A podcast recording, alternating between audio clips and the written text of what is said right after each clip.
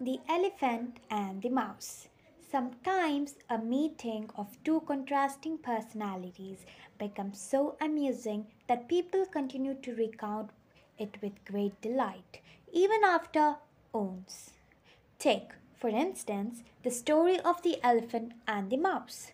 In terms of size, both are poles apart. Interestingly, the two rarely cross each other's path, but no one has barred them from coming together, have they? At times, the elephant does encounter the mouse, and vice versa. And when they do, their meeting invariably becomes the talk of the town. One day, an elephant was ambling along on the road when his eyes suddenly fell on the small mouse. Generally, an elephant never notices a mouse, but this elephant did and he was extremely surprised to see such a small creature scurrying around.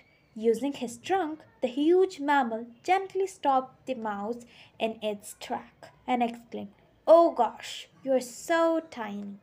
Visibly rattled by this elephant's remark, the mouse's pride was pricked. His inferiority complex lying dormant came to me to fore.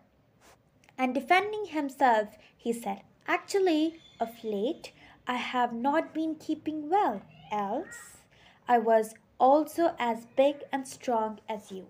Moral If we observe ourselves closely, it is a complex of superiority or inferiority which drives us to respond to people in a manner similarly to that of a mouse.